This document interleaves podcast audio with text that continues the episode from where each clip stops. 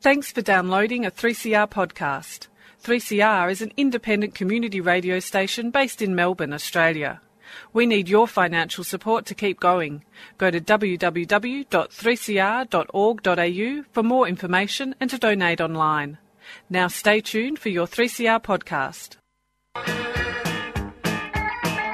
Panoply, panorama, panpipe, pansy, aha, pansexual knowing no boundaries of sex or gender. Sound interesting? Then join Sally on Sundays at noon for Out of the Pan. All those gender questions making you think too hard? Whether it's transgender, bisexual, polyamorous, or beyond, we'll throw those questions into the pan and cook up the answers for you. So go on, push that gender envelope only on 3CR 855am digital and 3cr.org.au.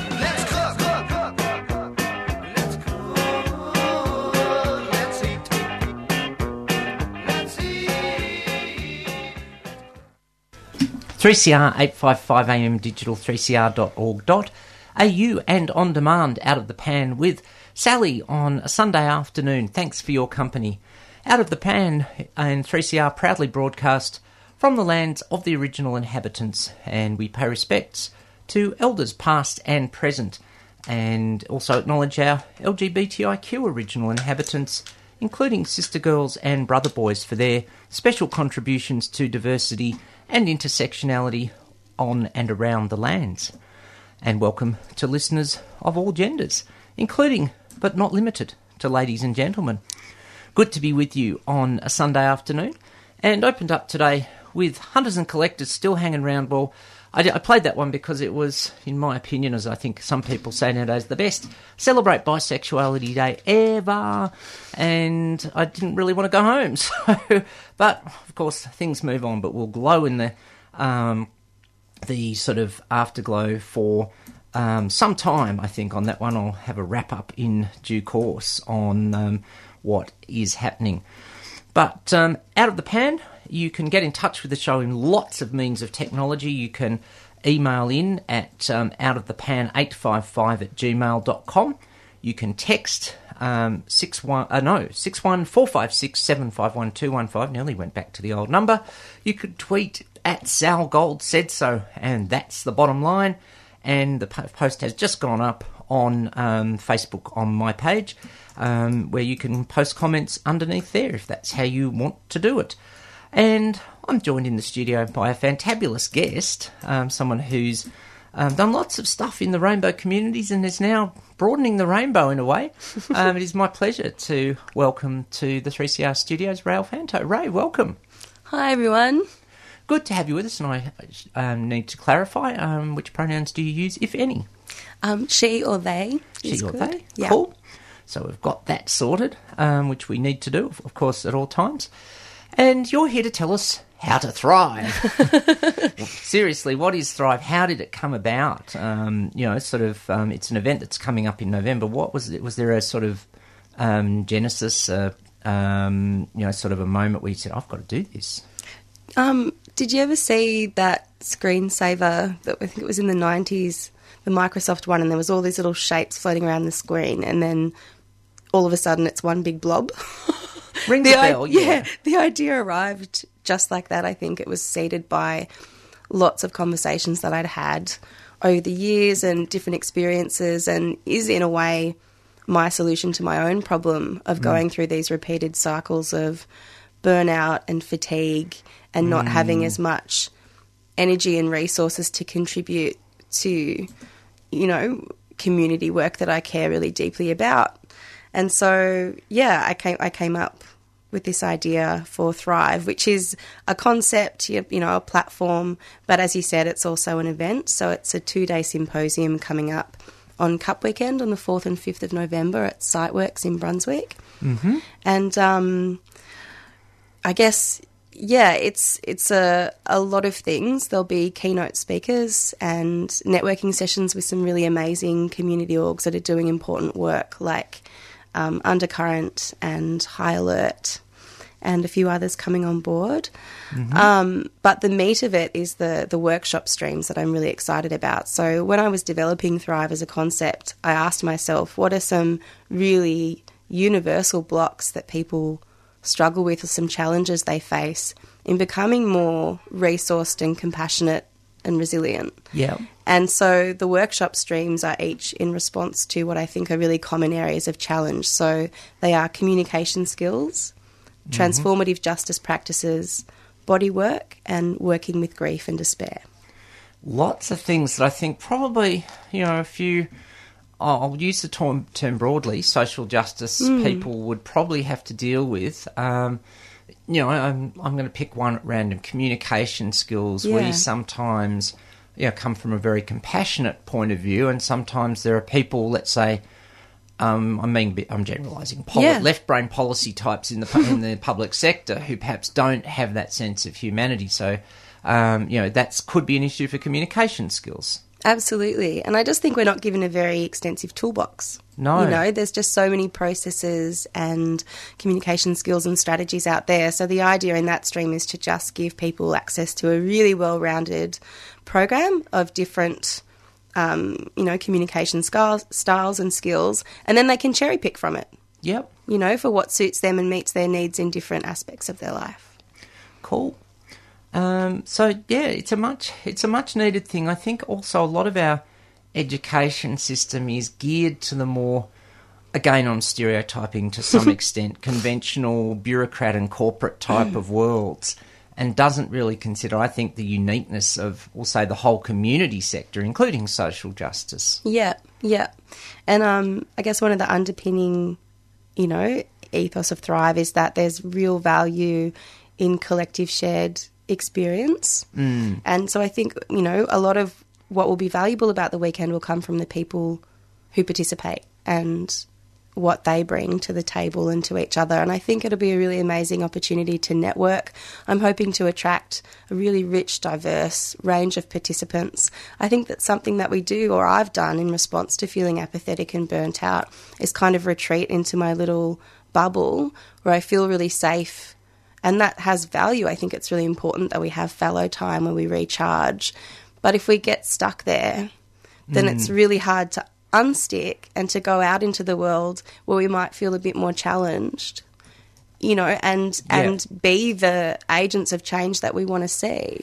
Yeah, look, it, it certainly can be when you feel like you, well, hit walls, and I'm going to say, um, sort of um, glass ceilings as well can turn up as well. Yeah. And, you know, says this neurodiverse bi and trans woman sitting over here who um, sometimes feels like I cut my head to pieces rather than do the Wonkavator and go through the roof um, so you know, this is I, I, you know, it's sort of when you you let me know about this, my little um, pea brain sort of did prick up a fair bit. I can tell you, Yeah.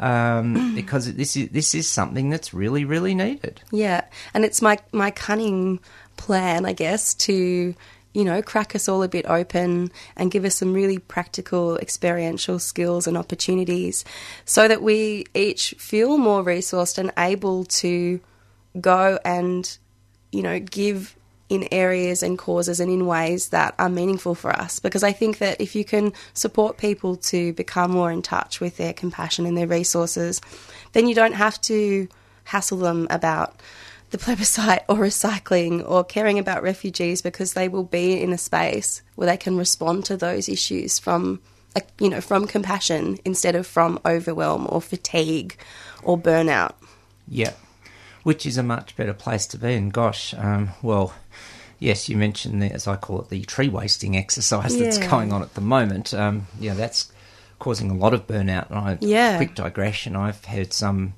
mental health experts say this is the equivalent of a natural disaster. The PTSD Yeah. from this will be felt for years. So. We sort of need to start doing this. It's a, it's a, you know, whilst you've taken, you're wanting to take a sort of long term approach. This Yep. hits the short term as well. absolutely yeah Yeah. All right. Well, um, we'll come. I'll, um, let's talk more with Ray. Um, get in touch with the program if you've got questions for Ray as to what it's about. But um, in the meantime, um, and hi to Melina, who's enjoying the interview. and we will talk about things going beyond Thrive in due course. Um, but, um, well, I'm still, as I say, I'm having trouble letting go of um, Celebrate Bisexuality Day. So I picked out another song which is about goodbyes, which is a cover of a 50s track. Um, and it is, believe it or not, by the Bay City Rollers from the 70s. Bye, bye, baby. 3CR, 855am digital, 3cr.org.au, out of the pan with Sally and Ray.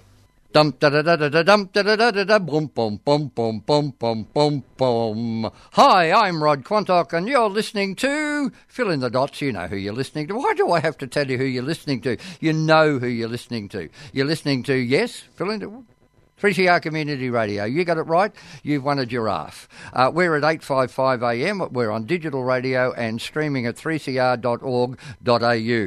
3CR has been making trouble since 1976, and occasionally I've been part of the trouble that's been made. It's a vital part of our uh, media landscape, and I'd encourage you to get a hacksaw, an oxyacetylene torch, and go up to the Dandenongs and, and bring down all those broadcast towers that aren't 3CR's towers, and let's make 3CR the only source of information to an information starved, dumbed down Australian community. Written, authorised, and spoken by Neil Mitchell. Is your job agency working for you? Are you being bullied by your job agency? Forced into work for the dole? Struggling to survive on Newstart? Owen Bennett, President of the Australian Unemployed Workers Union, and Joe Toscano, convener of Public Interest Before Corporate Interest, will advise you of your rights at the Frankston Library, 60 Playne Street, Frankston, 12:30 Thursday, the 28th of September. For inquiries, call Faye 0458 141 071 or Julie 0431 623 437, a 3CR supporter.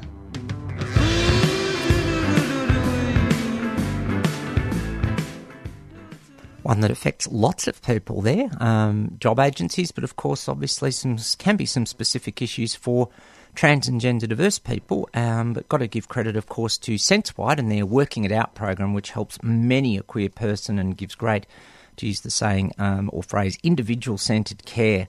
Um, and doesn't just say, we'll rewrite your resume and uh, make it work for you, which is, of course, the biggest waste of time to rewrite resumes.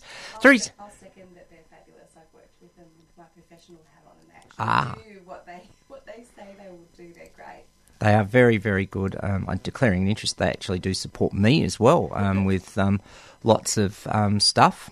Um, and so, yeah, let's talk some more about Thrive on 3CR 855am digital, 3cr.org.au and on demand out of the pan with Sally and guest Ray Alfonso. So you've done various. I know you've done various stuff in the community. Um, going way back, you put on a drag, a drag, um, sort of how to do drag makeup and cl- costuming and stuff, and then a show for young people. And I've still got this bone to pick you. The fifty with you. The fifty-two-year-old says, "When's our turn?" That, and you came on board. You know, I was new in Melbourne then. I didn't know didn't know much of anybody, and you supported that project. That's got to be nearly ten years ago. Is it that already? Excuse us, listeners of all genders, while we get a bit nostalgic, but it it is. Gosh, it is too. Um, but you know, you've been doing lots of stuff in the community, so I might start.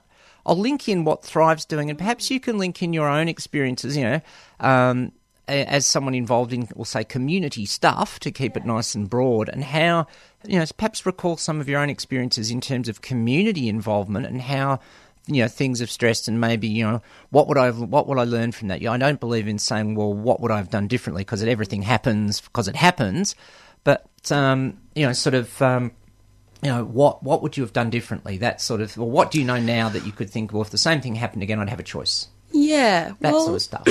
definitely. I mean, I think uh, something that really stands out for me when I think back to my sort of earlier days of you know when I was first step really stepping into activist spaces and starting to run projects and so on, is that a lot of that time I spent leading with anger as my primary motivator. Mm. And no, look, smackdown where smackdown is due. And I think anger can be really useful and is a very sane response to a lot of the insane circumstances we find ourselves in. But I attribute, you know, a large chunk of the struggle I had with burnout and fatigue and overwhelm to the fact that I was kind of burning red hot all the time and mm-hmm. leading with anger, and that became quite unsustainable for me, and it really impacted my physical health mm. because you're in that constant mm-hmm. on adrenal fatigue, all of that stuff, mm. and so you know, over time as a self preservation thing, let alone as, you know, and, and self exploration, personal growth thing, I had to really examine my relationship to anger and think about how I could change in order to become more sustainable. And that's definitely, for me, an undercurrent, a backstory to Thrive and how it came about because perhaps if I had had more support and more access to things like more nuanced and complex communication skills and transformative justice practices to help me respond to harm and conflict in my community in ways that were constructive and productive. And if I'd had someone to sit me down and be like, you are not connected to your body, you are not tuning into your personal resources. You know, you have you have no idea what you're actually physically feeling or needing in each of these moments because you're in this hyper clarified on adrenal anger space. Yeah, which is you know it's very draining. I mean, in my Mm. best Dr. Phil voice, if you can harness your anger, that can be useful. But Yeah. if it's not quite really working effectively, then that's got to Mm. be difficult. And we've also heard the saying, of course, anger, but I think in, lots of emotions turned inwards lead to depression. And Mm. there's also you know evidence that um, anger and other and other emotions, if they fester too long the body, become cancer and tumours and all the rest. Mm. Yeah. So yeah, um, was there? I'm curious. There then was there a particular turning point? You know, a light bubble. Was it a gradual process where you realised I've got to do this in a more, we'll say, functional rather than dysfunctional way? I got really sick. I got really Ah. physically sick. That's what did it in the Uh-huh. end. Yeah, I literally burnt myself out and got really sick. Yeah. So you, you know there there was, if we're looking at holistic Mm. health, that sort of energy in your body and it was taking over. Yeah. Yeah. And mind to and heart to probably sure. do. Yeah. Yeah. And I went to see a really amazing uh, Chinese medicine practitioner Mm. at that time who also practiced a number of different modalities. And for me, it manifested as severe digestive issues and feeling very, very sick Ah. and not capable of taking sustenance from food.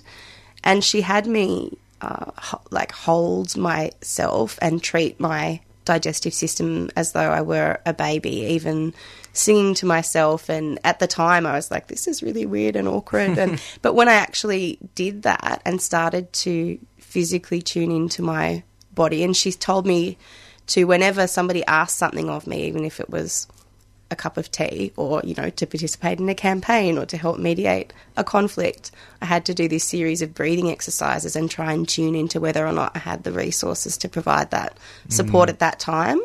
And it was a bit it was definitely a crux moment for me. Like all of a sudden this anger kind of dissipated and all of this vulnerability just came swooping in you know? And i was like but if i'm not an angry powerful activist like what is my identity? You know? Like who hmm. am i? Like how will i function? And so it was this huge process of becoming really vulnerable and having to embrace that from physical you know not having a choice. That's the space i was in. Yeah. Got to that point. Mm. Wow. and then in that and then out again the other side with that information and how knowing what I know and having experienced that can I approach social justice work in a way that is sustainable for me. Yeah, and sort of just yeah, rebuild, restumping, I call it. Yeah. to use the Howard building analogy. Yeah, Yeah.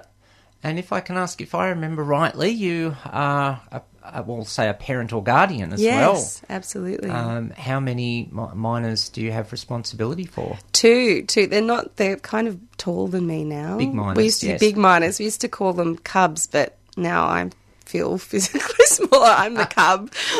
yeah, they're the wolves. well, you could you could go down to the lead and be a bear cub. Wolf. Hello Yeah. to the people at the lead. Seriously, Shout yeah. out. But Yeah. you do, you do, you know, you you still. I, I don't know how old they are, but obviously at that point, if we're talking a few years ago, they would have been under eighteen. So you've got a Mm, yep. you know responsibility, whether yourself or with other parents or guardians, to them too. Absolutely. Yeah. And so there's another level of responsibility. and wanting to model for them as well. Yeah. Like healthy ways of dealing with anger and and learning from really valuable I hesitate to say mistakes. I think the whole thing was a really necessary process for me. Agreed. I remember reading this really beautiful um, comic in Gender Outlaws, like Kate Bornstein, and in it, this this person is kind of railing and I don't make sense, and then I was this, and now I'm that, and now I feel this, but now I feel that, and ah, you know, what's wrong with me? And then in the last frame, they're ripping out of the comic and they say, No, I am always in the process of becoming exactly who I am right this second. Yeah. And I read that around that time, and this light bulb went on in my head. It's Mm. like, oh, this has always been, everything has led to this moment. Agreed. And, you know, sort of um, my favourite book title, and it's a damn good book too, is Anthony Venn-Brown's book, um, A Life of Unlearning.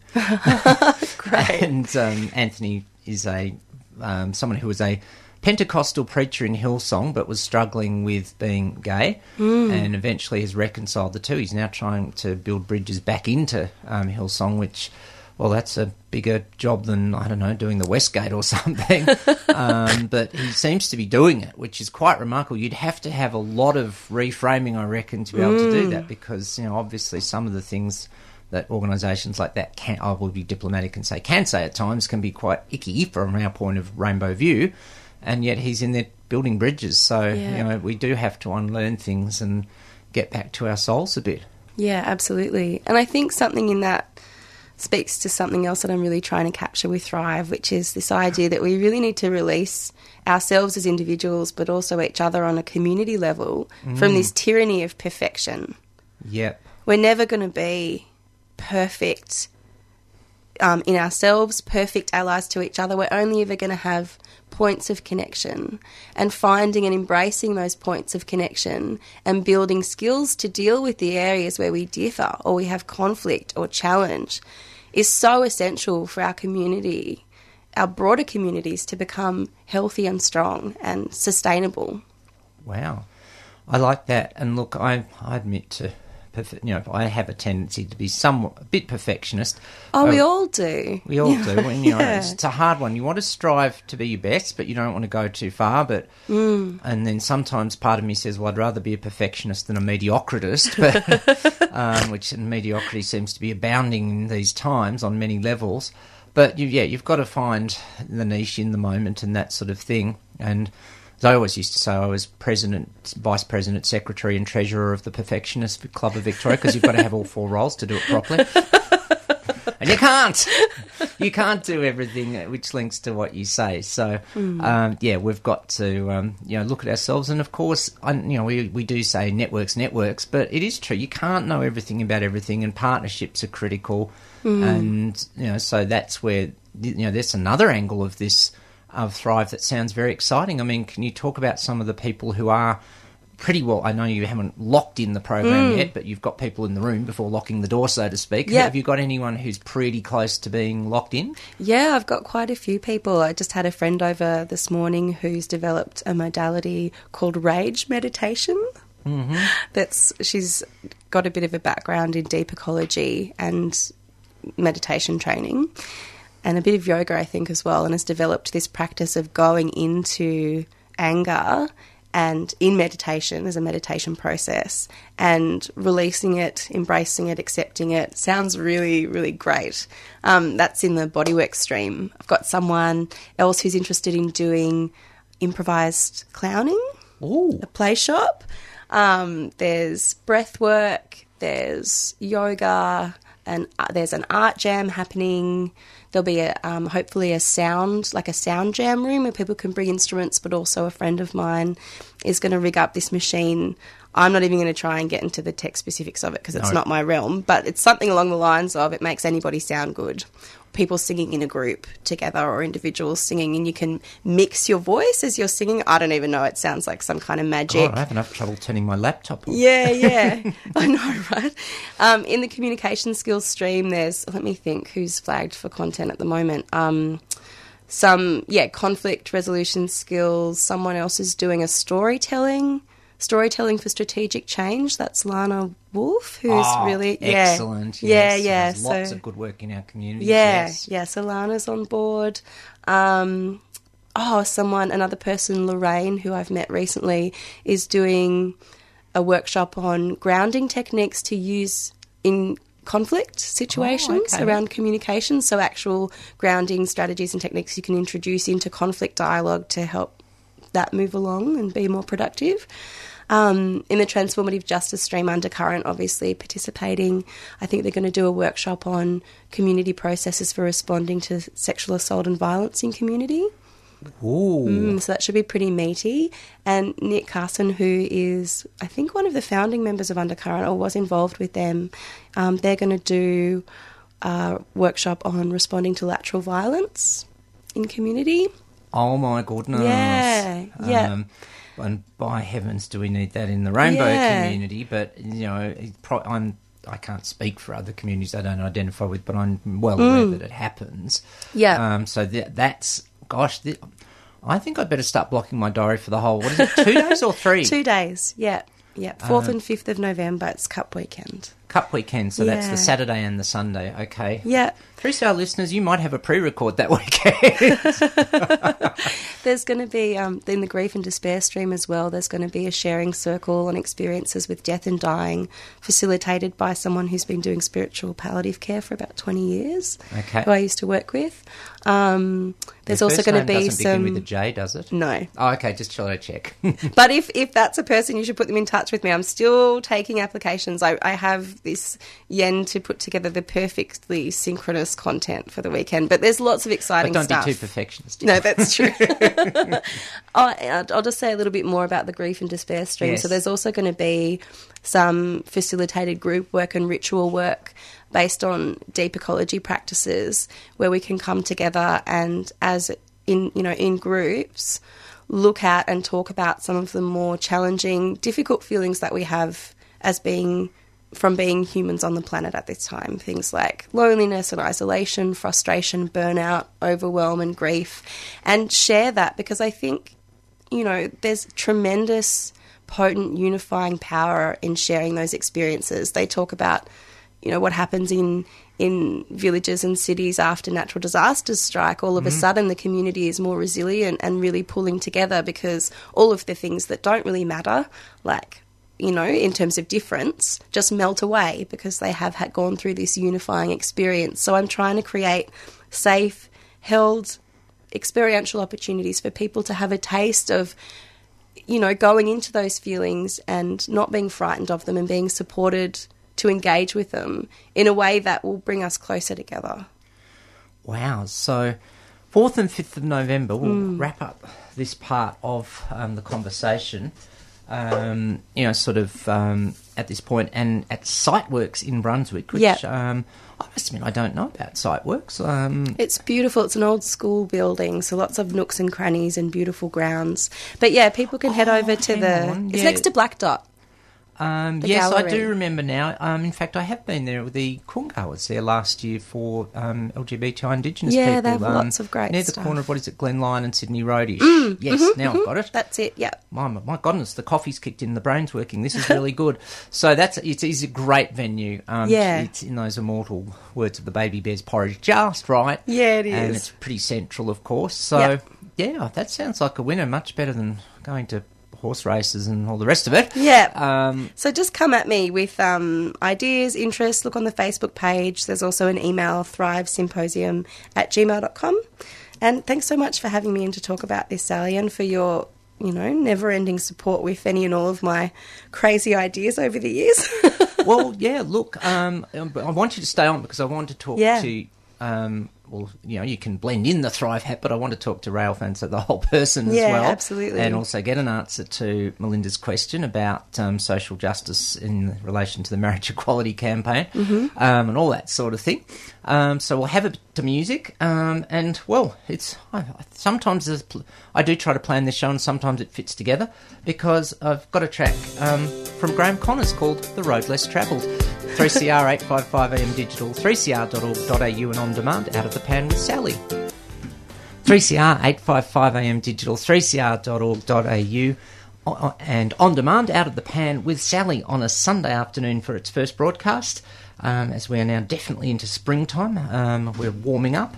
And well, we're warming up. Um, you know, I've been doing lots of personal stories over the last um, month or so and combining them with perhaps specific things that people do. Last week, a great response to our two people who do bodywork and massage, um, who do amazing stuff. But um, Ray, you, we've heard about your work with Thrive, but let's now put, sort of fill in the whole jigsaw puzzle, so to speak. And um, you know, in my sort of my best um, television announcer voice, um, tell us the Ray Alfonso story.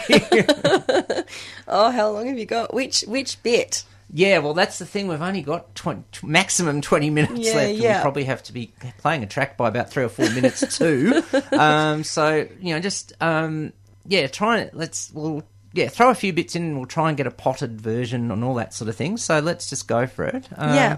Yeah. About me. Well, um, I suppose what do I do? I'm a mental health social worker. I'm currently working at the at VAC, the Victorian, formerly the Victorian AIDS Council, which I really love. Um, but I'm in the process of transitioning to work in the new iHeal program at Drummond Street, which is really exciting. So I've been working in AOD and a bit of project work with a particular interest in trans and gender diverse health. And now I'll be working um, in more in the family violence and project and training capacity building space, which is great because I, I love variety. Of very that's something that's probably definitely a big part of the Ray Alfonso story is a very low boredom threshold. yeah. So yeah, I think um, I like the reason that I have had such a, a break, you know, for a couple of years from community organising and why I'm so excited to get back to it as well is because my work is so vocational. And I think when you go through a few cycles of burnout and you have this this work Yeah. that feeds you in some of the same ways, it's really easy to just get a little bit distracted. um, so I'm really, yeah, excited to get back in the ring, but also, you know, bringing that parallel process with me of what I learned from my work to this project as well. Yeah. So, you know, um, yeah, it's um, that's what you do, but Hmm. there's a whole heap of things to you. We touched earlier that you're a parent. Yeah. Um, but um, what other parts of well, Ray Alfonso have you had to learn or say unlearn about? I suppose to use our earlier analogy. Oh gosh, such a big question. Yeah, so I am I am a parent. I have a 14 and a 15 year old, or we have each other, as it were. um, the blended family, variously queer and such, that's gone through a number of different constellations. I think that probably speaks to, or the answer will speak to, the question that your listener Yeah. wrote in before. Shall we jump into that? Yeah, let's link the two. So I'll just refresh um, on that question. Um, you know, so the que- the question was, and I always say, "quote Ask your guest what she thinks of the whole marriage equality campaign and how effective it has been thus far from a social justice perspective." End quote. hmm That's a big question as well. Yeah. I guess, I mean, I know a lot of people who've worked really hard in the equal marriage campaign, and I think that there has been some really amazing work done in that space. And I fully support and value how important that is to people in our community. Um, as someone who you know has is a, has been a, a queer poly parent in different kinds of Yeah. permutations of family and partners and kids and so on, I never really felt like that campaign applied to me. I felt a bit even alienated at times just by mm-hmm. virtue of that not necessarily applying to my life. I guess I had other what felt like more pressing Yep. concerns. And I have, you know, it's tricky. On the one hand, you support something and you can see how it's necessary and how it's valuable and how it's really meaningful to other people in your community. But I, I do worry sometimes that it does obscure the people and issues who are inherently left out of that discourse. Yeah, you've got a fair point. You know, people who don't want to get married or even have the I don't know something whether we call it domestic partnership. Mm. But you know, look, there is this sense of frustration around parts of the rainbow that the campaign's been very assimilationist and Hmm. you know we'll say rainbow picket fence, not just a white one, that sort of thing. Yeah, yeah, the whole same, same, but you know, same, same, but Yeah, different. or as I always call it, hey, um, heterosexuals, us gays and lesbians are just like you, except we're homosexual. Don't tell anyone. and you know, trans and bi people, which I can obviously speak for, but also I think intersex have been left out. To some, you know, and not acknowledging my own privilege. I mean, you know, Indigenous people, people of colour, have been left out. And then the thing that look what happens um, is the ACL and others in their ruthlessness, because they have a sort of, well, we'll call it an evil intuition, they'll exploit any vulnerability. So what did they do? A few years ago, they put out an ad saying Aboriginals don't support marriage equality. You might not mm. remember that one. I, probably everyone wants to forget it. Probably blocked it from my memory. Yes.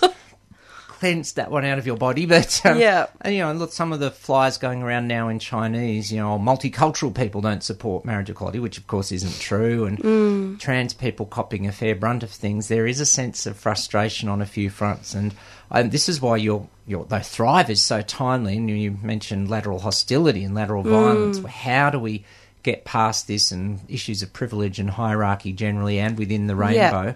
Um, and, and not polarize each other for our different needs, but try and use whatever privilege or influence we have to make space always for more inclusion and more nuanced voices and who is not sitting at the table, who needs to be. Oh, bless you for that last phrase. I first heard it from a fabulous Canberra trans man, Peter Hindle. And, you know, who who's not in the room? And if it can be hard if, if, if you've had a, and I don't want to, I want to say this as neutral as I can, if you've had a middle class professional experience, to think about people such as those working in the sex industry Yeah. or intersex might be beyond your experience. And it can be hard to remember at times, but you know that's how we get them at the table. And I want, I want to be fair as well. There's a great event coming up in January, two days before Midsumma, called Better Together, that the mm. Equality Project, formally, sort of formally the Equality Party, are organising, which focuses more on the rainbow rather than sort of self care techniques. But I think there will be some of them there. So it's Yeah, as we say, there's you know there's all this stuff happening together, and you know Holly Hammond and Susie from Plan to Thrive are involved in your in Thrive with you, um, and I we've been talking off air about some ideas. Is this the time? You know, so, you know, growth starts at the grassroots. It's happening, so it is very exciting to see all Yeah. this. But um, you know, you identify as a poly queer person. I mean, can I ask roughly at what age you began to get awareness of that, and how you came to a point of feeling good about that, or did you need to get to? Were you just yeah, it's all cool, or did you have to go through a bit of a psychological swampland, so to speak? Um, I think I was in in the common parlance a bit of a late bloomer. Like I was very much in my head and very much in my imagination and books and head in the clouds as a young person. So I didn't even really wake up to having a body and let alone it having particular needs or wants or desires for a long time. I think until I was maybe 17 really. I was quite oblivious. Luckily I have a really supportive immediate family. So that's, you know, an incredible privilege. It's a big thing. Yeah. Yeah. yeah, And I'm, you know, out to my family. I always have been um, as as queer as well as poly, and have always had their unequivocal support. At least my mum and my brothers. Um, so that made a huge difference. We did grow up largely in regional New South Wales, so we had to kind of negotiate that as well. yeah. But I think, and again, with that, you know, kicking back to what we were talking about earlier with the place of anger in in activism and social justice and, and personal growth and my relationship to that at that time being in small towns and you know being young and, and feeling quite alienated from the dominant culture i went into that anger as a very valuable and necessary coping mechanism and sort of went well i'm going my own way mm-hmm. largely fueled by yeah. by by anger. Yeah, which I'm grateful for now, but as I said, that flame eventually burnt me out and I had to reassess. yes, re, re, re-stump a bit. Yeah. Yeah. Yeah, interest, interesting thing, you know, that people, I mean, I'm not sure, I don't think I'm putting any new psychological theories in here, but what is it? People do both, you know, either go extremely angry slash aggressive or passive, withdrawn, isolated. Um, obviously, there can be bits of both, but, you know, Yeah. it's, it does seem like people the words of a Billy Joel song, I go to extremes. That's it's either one of those two extremes, and you went down the anger path. Yeah, well, I think, yeah, people do go to extremes, but that's because the world that we live in and the way that we live big, is extreme and it begets an extreme response. I think that um, Cool. when I was when I was reading and researching around Thrive, and particularly getting into philosophies like deep ecology, I came across the etymology of the word apathy, and it is without suffering, and that really struck me. I was like, oh, people people are apathetic not because they don't care, but because they really care, but they have no recourse or capacity to deal with what being a person in the world who cares deeply means Mm, good call. and what what what comes with that and how challenging and painful that can be. So much easier in some ways to default to reflexive self-defensive apathy or clarifying anger or withdraw and self-isolate rather than be this open, you know, bleeding heart for the world. no, totally, totally, totally, totally fair call. I, that that's a huge light bulb. That um, you know, sort of, um, you know, that definition of apathy. That's Yeah. very, very light. Well, yeah, um, light bulbish. If I can, Yeah, it was like that for me too. Yes. Yeah. Golly McSnolly. So yeah, and um, so yeah, you um, um, yeah, I, I'm still. I'm sorry. I, I'm, I'm processing on air people of um, listeners of all genders because that's been quite huge. Apathy being, you know, Yeah. um, know, what was the what were the two words again? Self. Um, sorry. Self self defense. self defense, yeah. Yeah. and that sort of thing. That um, you know, it is it is about that in a way, yeah. And so, yeah, people go either way. You you know, you took an extreme. I, did you leave regional New South yeah. Wales? Yeah, Yeah. Yeah. and Blazed a trail. Where, where did you to where did you head? Um, I hopped around a little bit. I initially went to Armidale to go to uni, Yeah, and then Sydney, and then Wagga. I sort of would dip in and out of the city, but because I'd been raised a bush baby, it was a little bit much to kind of do that in any sustainable way until I got a bit older and had a bit more of a community behind me. And then in the end, it was the work that drew me to the city. You know, becoming having finished my study and being really drawn to. I guess community arts and education and social justice work. I went where the concentration of that was, and at that happens, time in yeah. in my awareness, that was yeah, that was here, that was Melbourne. Yep. Oh, awesomeness! So you Yeah. ended up here. Yeah, which is um, yeah, um, where we are now. Um, we're just going to do a quick message, um, and then better have to wrap up. Um, so yeah, um, just hang on uh, there, and um, yeah, thanks for your question, Melina. Um, I hope uh, we gave you a satisfying answer. I, I think, think- it was a bit I think- rambly. I think we got the gist of it in the end. That Cool. you know, it's interesting at the moment. Um, you know, I was thinking before as you were talking that we're sort of in this unity by coercion at the moment, whether you call it a natural disaster Yes. or a war zone. yeah, And we're going to have to manage a transition once we get married, and we will, Yeah. to unity by something that, well, is more functional. So again, your Absolutely. your comments about how we get get to a more functional driving force rather than anger or hierarchy or something, we'll have to. That's something. There's a rainbow com- communities plural we've got to work through, Yeah. and hopefully thrive and better together. That's coming up. We'll do that. So. Um, we can see. Anyway, let's have a quick message and we direct return directly. Um, 3CR 855 AM digital 3cr.org.au out of the pan with Sally and Bisexual Alliance is a non-profit organisation dedicated to raising awareness and supporting people who are bisexual, people who are multigender attracted, their partners and their families. Bisexual Alliance runs several monthly discussion groups in and outside of Melbourne to offer support, a safe space to chat about your experiences and to explore others' experience of multigender attraction. These groups are for bisexuals, those who are questioning and their loved ones. For more information, visit bi-alliance.org or email info at bi-alliance.org. Absolutely, as we come out of Celebrate Bi Day, I've got to s- just very quickly um, before we um, talk about things that are coming up and wrap up with Ray.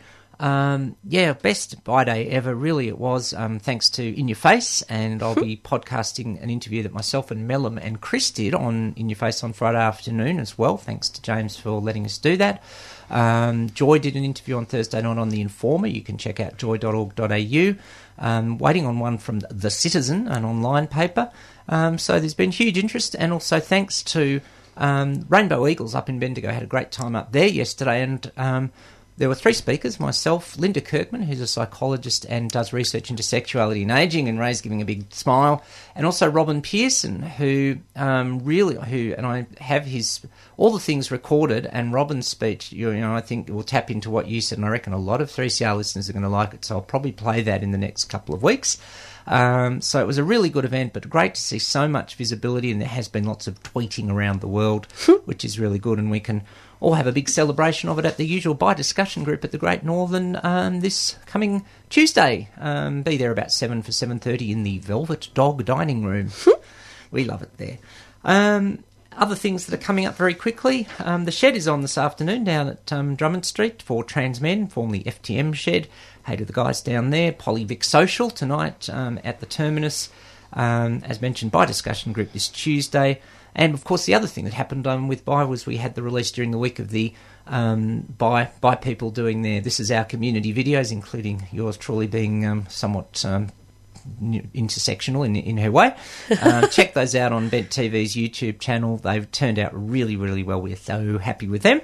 And there's just been lots of bi connection around the world through Twitter. And I got a message just after I got home last night from everything live photos from the bi- visibility, or however we want to say that, in live from Paris. Um, Oh, a big, huge bi march. So very, very awesome. Lots of things happening. So it's great to see. Um, it's it really was a great day. So great to see that happening. Um, anyway, we've got uh, just a couple of comments to wrap up, and then I'd better do a track and get us out of here. um, last thoughts, um, you know, sort of for yourself. Um, you know, do you have you? I mean, it's always hard to summarise a life of it, however many years into a few sentences. But um, if you've got a few key things that have struck with stuck with you, let, let's um, take it out with us. I just, I guess, I'd, what is floating in my mind is just wanting to reiterate that quote from the comic I read in Kate Bornstein's Gender Outlaws is that I've always been in the process of becoming exactly who I am right this second. And I love that it's true of all of us. In every second, it becomes true again. And I think if we can recognize and embrace that vulnerable process of always learning, always becoming, not being perfect, never being finished, either as individuals, as movements, as collectives, and come to each other in that raw vulnerability and mm. from a space of compassion, perhaps we can find a way to become more resilient as individuals and communities who essentially you know, if are not headed in precisely the same direction in the same way, can at least flow together. Yep. Um, you know, we can sort of, well, one way to put it might be we can sort of agree to disagree a bit more easily because Yeah. we don't do it too well sometimes. Yeah. And in one sense, if you've been faced, I'll use the term negativity and you're damaged, that's sort of understandable. But, you know, we've got to find, you know, space where we can sort of do it better and communication's a part of that as well, for sure. And not undersell our own resilience. I Yeah. think when we silo ourselves and proceed as though we were actually not capable of embracing and dealing with difference, we undersell the fact that we're actually really resilient and really tough. which we are, particularly as we are in the queer communities Yeah. and right now. Um, Melina, thanks for all your comments today. And yes, it is true that some of the marriage debate is about status privilege and being accepted by the conservative establishment. Um, didn't get to your other story today. I'll um, pop, pop into that one soon. Um, take it out today again, sort of by popular demand. the soundtrack of the um, Yana and Alana, uh, Yana Alana and the Paranoias track, which is on Vimeo. Um, and it's her version of Peaches I Usually Together. We had a great response to that last week, so let's get a bit of it again while we change um, end the program and change over to Freedom of Species. Ray, thanks for coming in. Thanks, Sally. Absolute pleasure. And um, 3CR listeners, thanks for tuning in. And I'm Sally Goldner. Catch ya next week.